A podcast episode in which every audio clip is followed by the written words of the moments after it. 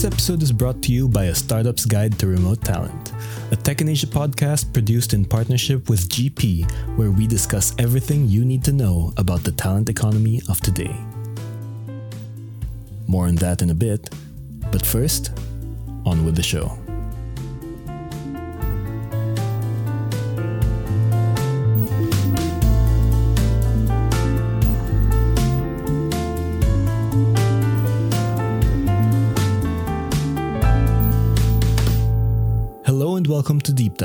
A show where we discuss the biggest headlines to hit the startup scene with the journalists who broke the stories.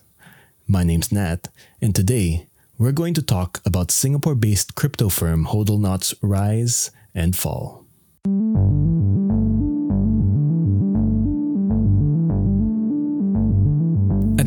Last month, the Commercial Affairs Department, the Singapore Police Force's white collar crime division, announced that it had launched an investigation into embattled crypto firm Hodlnaut over claims of cheating and fraud. The company, once a rising star in the Asian crypto space, had halted its operations in August. But this story starts even further back to sometime in May of this year. Here to dish the details on the story is my colleague, Tech in journalist Scott Shuey. Okay, so Scott, could you just tell me, give me a little primer about Hodlnaut? When did it emerge onto the scene and when specifically it blipped on your radar? Well, Hodlnaut had been around since around 2019. I didn't know much about it until June of, of this year. Now, they are supposed to be a relatively stable company. They had all the appearance of being a respectable license company in Singapore. They held a license uh, from MAS, and they seemed to be, you know, offering relatively low risk returns for investors of crypto, offering anywhere between about four to seven percent. In supposed to be, you know, the traditional way of earning money. You give money to the organization, and they, you know, give it to somebody else, and they try to make more re- on returns than they're going to give back to you.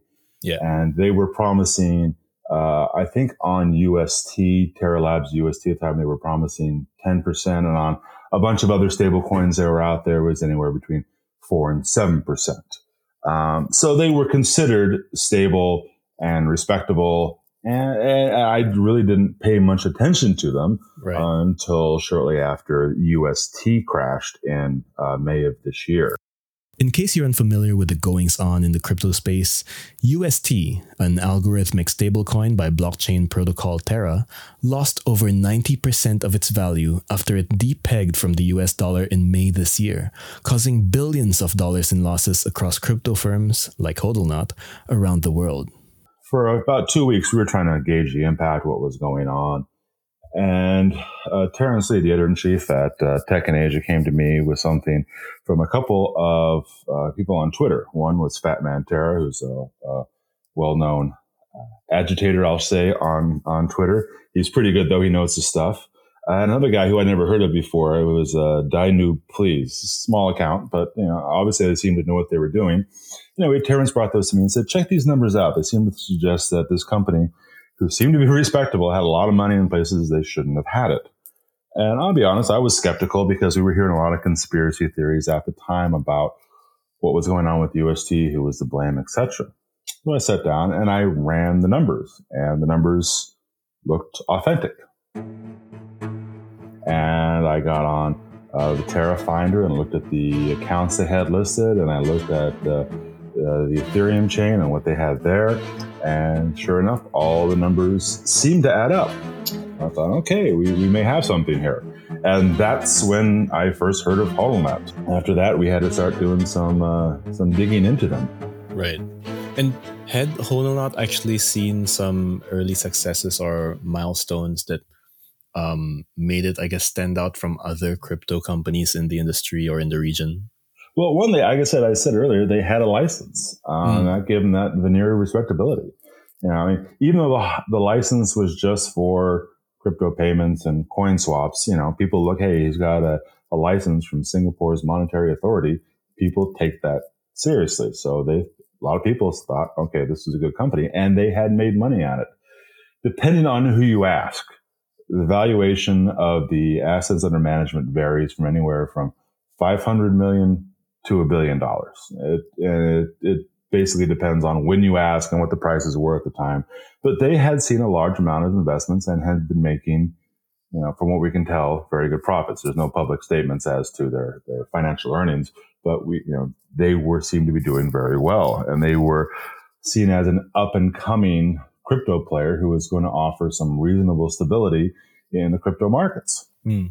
So yeah, they were they were an up and comer who seemed to have a very bright future. Right. And so all of this, like our whole story into Hodlnaut really started when uh, the Terra collapse happened. Well, that's when we first found out about it, but we found out after going through everything, but the story started way before that. They weren't supposed to be in the Anchor protocol. That was mm. something that, you know, it, the whole point of putting your money into Hodlnaut was to put it someplace safe, not put it somewhere, you know, that was more risky.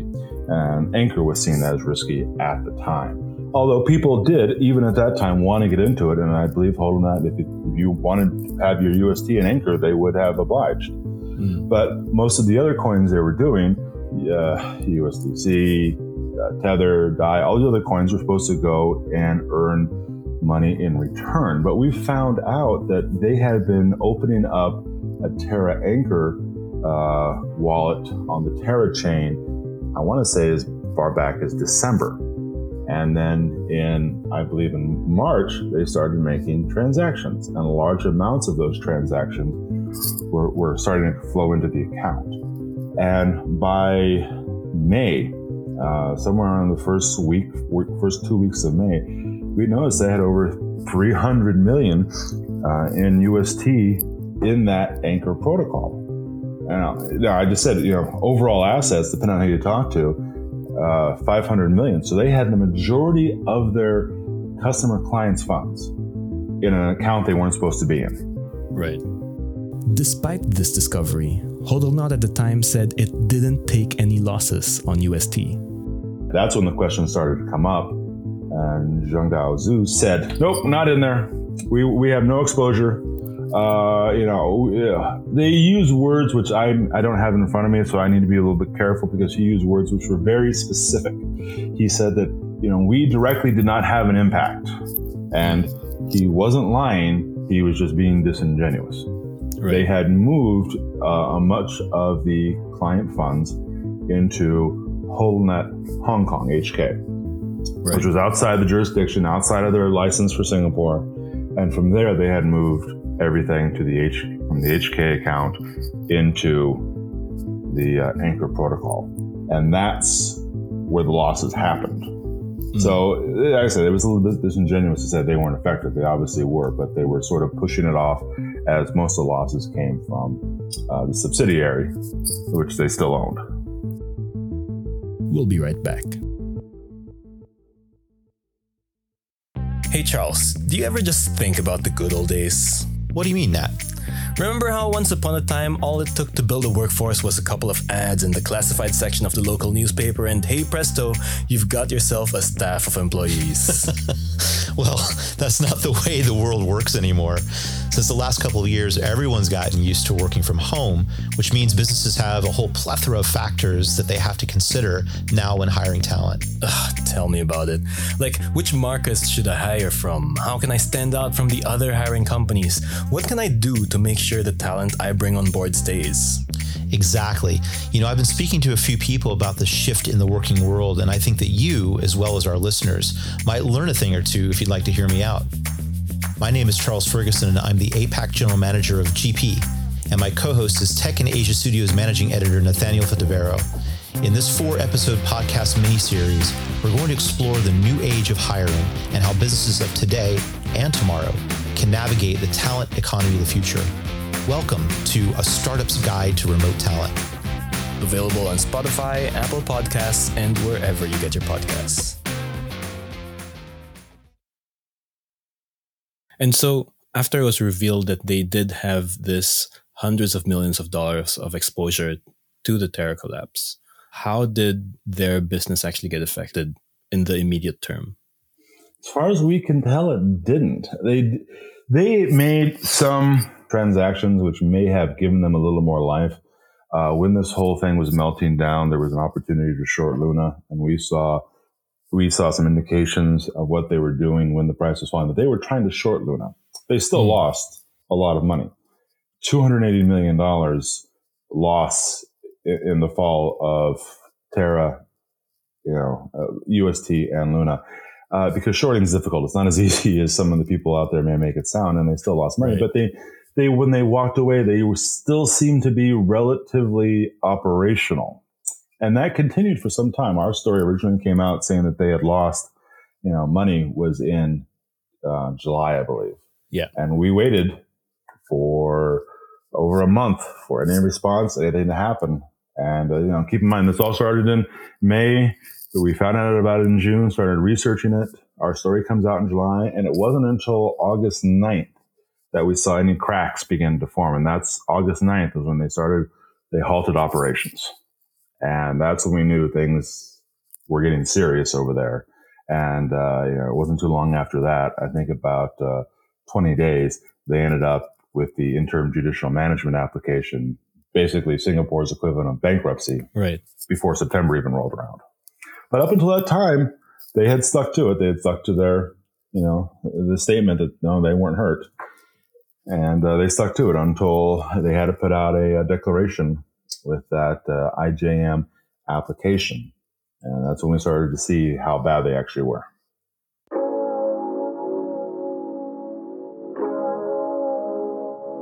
Help paint a picture of this for the listeners. How bad was it really when the pieces started to fall?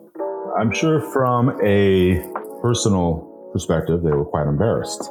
I mean, mm-hmm. you had the CEO who was sit there for months denying that there was any losses whatsoever from the Terra collapse, and all of a sudden he's got to admit he's lost 193 million dollars. Uh, they've gone from being a company with you know net customer assets to owing more than they had. So that's why they eventually decided to run to the uh, protection of the bankruptcy court. Seems legitimate.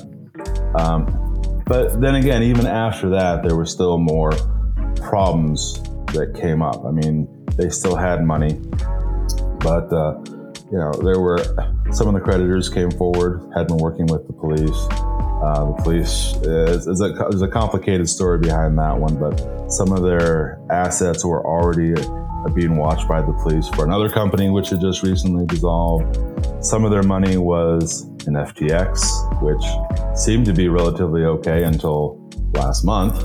And so they have seen even the money they had left over, the assets they still had under management, you know, at the beginning of September, even that has dwindled down now. And uh, I haven't seen a current estimate of how much they actually still have that, that they can access. But uh, you know, I'd be surprised if they had 100 million left after over all this was done. Right. And so this was around the time that they started to halt their operations. And then shortly after that, they laid off a bunch of their staff. I believe it was 80% of their staff. Yeah, 80% of their staff was laid off, and they didn't have a huge staff to begin with, but they really mm. cut it down to everything but a skeleton crew. But that happened immediately after uh, Ernst & Young came in as the IJM, and they took over and they did the massive uh, layoffs uh, they kept a few people on that they needed, um, but other than that, it was basically uh, skin and bones. And it, you know, depending on who you talk to, there's also concern that what the cuts that they made, that 80% of cuts may have doomed Hodlnaut in the future because a lot of the restructuring plans that had been put together by the founders actually required them to have some of the staff that was let go. And right. uh, last I heard, uh, in some of the affidavits that were filed at the court, that uh, they hadn't come up with a new uh, restructuring plan now, and the only one they have still on the books still has those former employees as part of that plan.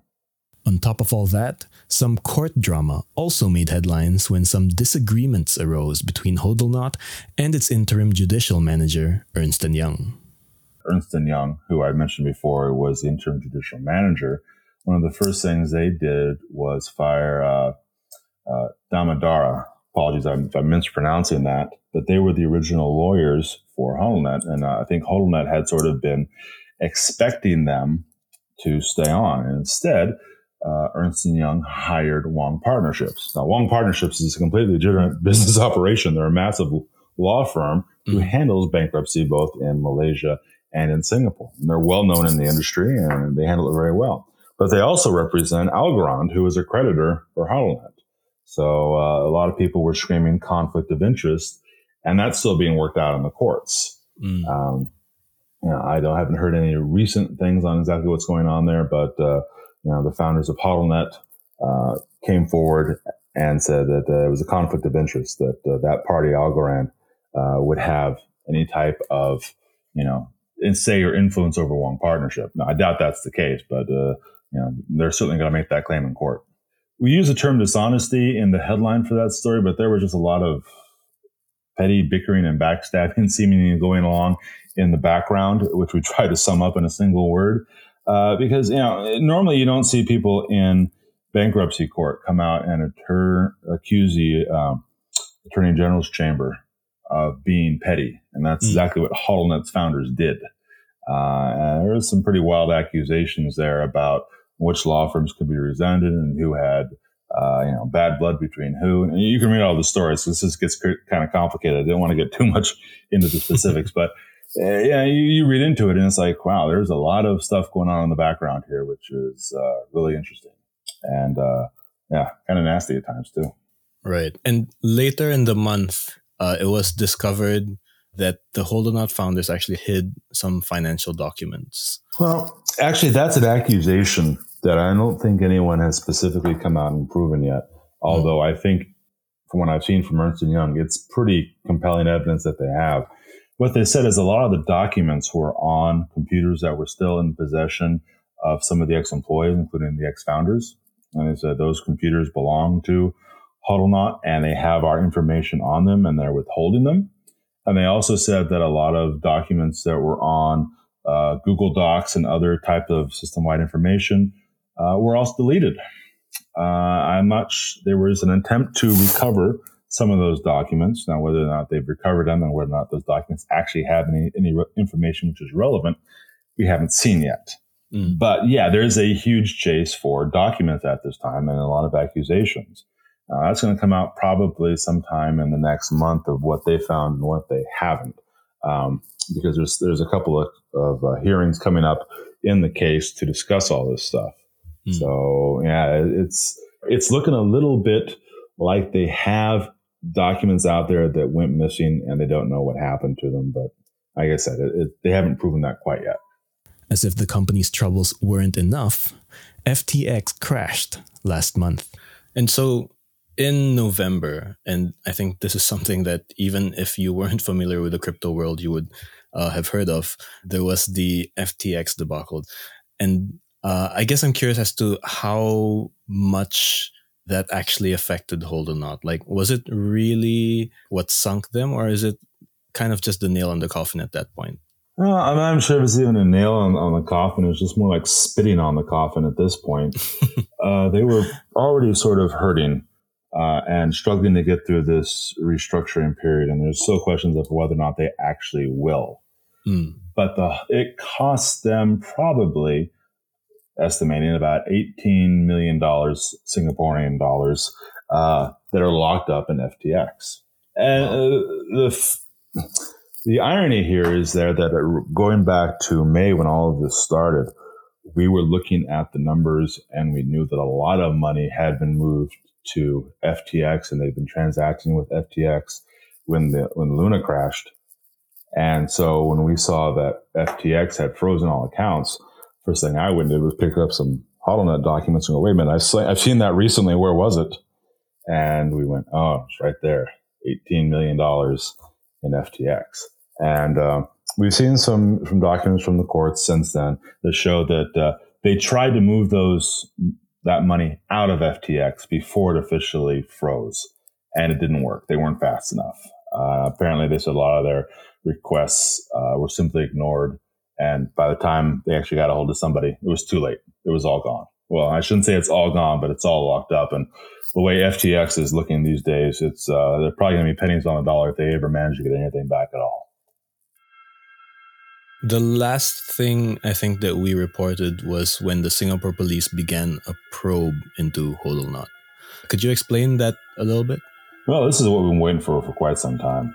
Mm. Um, I mean, I I don't want to talk too much about what the police will or won't do because I don't have a slight, slightest idea. I'm not in Singapore, but I mean, I can imagine the word fraud is going to be brought up because of the initial promises that the money wouldn't be put into those accounts. Um, you know, the uh, client accounts would not be invested in somewhere like a, the Anchor protocol. That's probably got some people pretty angry. Singapore police has said they have a lot of uh, complaints, and I'm sure it originates back to that. There's also the issue of the missing documents. The uh, uh, maybe obstruction is an issue there. Mm-hmm. Yeah, I can imagine there's quite a few things, and uh, I know that um, the founders have both been putting out um, affidavits claiming that you know they're not hiding or that these documents are you know their own personal or not relevant, but you know the police are you know going to make it rough on them. Um, I have no doubt. I mean, with that much money going missing and this much of a, of a public debacle, they are certainly going to be looking hard at everything that happened.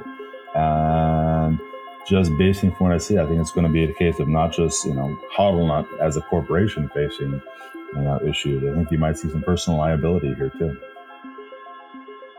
So now where does this leave Hodlnaut and the proceedings and everything, I guess, to do with Hodlnaut's slow crash? Yeah. So at the end of this, I don't think uh, the IJM is probably going to be very happy with management, and they are probably going to, you know, I, I don't want to put words in anyone's mouth, but I see it very difficult to believe that this company will make it out of bankruptcy.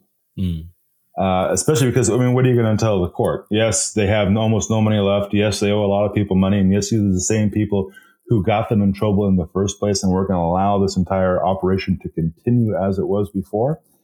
Uh, I just have a hard time believing that's what's going to happen.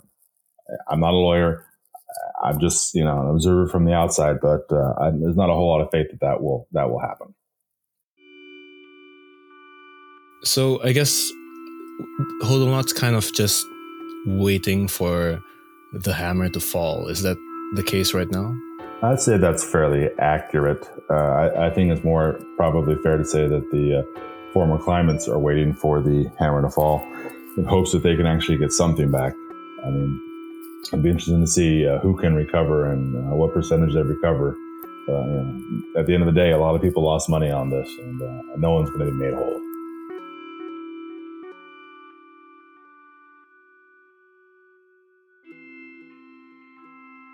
I think we're pretty much done. Thank you so much, Scott. Yeah, no problem, man. No problem at all. For more stories on Asia's blockchain and cryptocurrency scene and any other industries across the region's startup ecosystem, visit techin.asia slash sub and become a Tech in Asia subscriber. Either that or subscribe to this podcast to get the lowdown on the biggest headlines to hit the startup scene from the journalists who break the stories. Special thanks to my colleague Scott Shuey for joining me on this episode. As usual, let me know if you liked it or if there's any other stories you'd like us to dive into. Until next time, my name's Nat. Thanks for listening.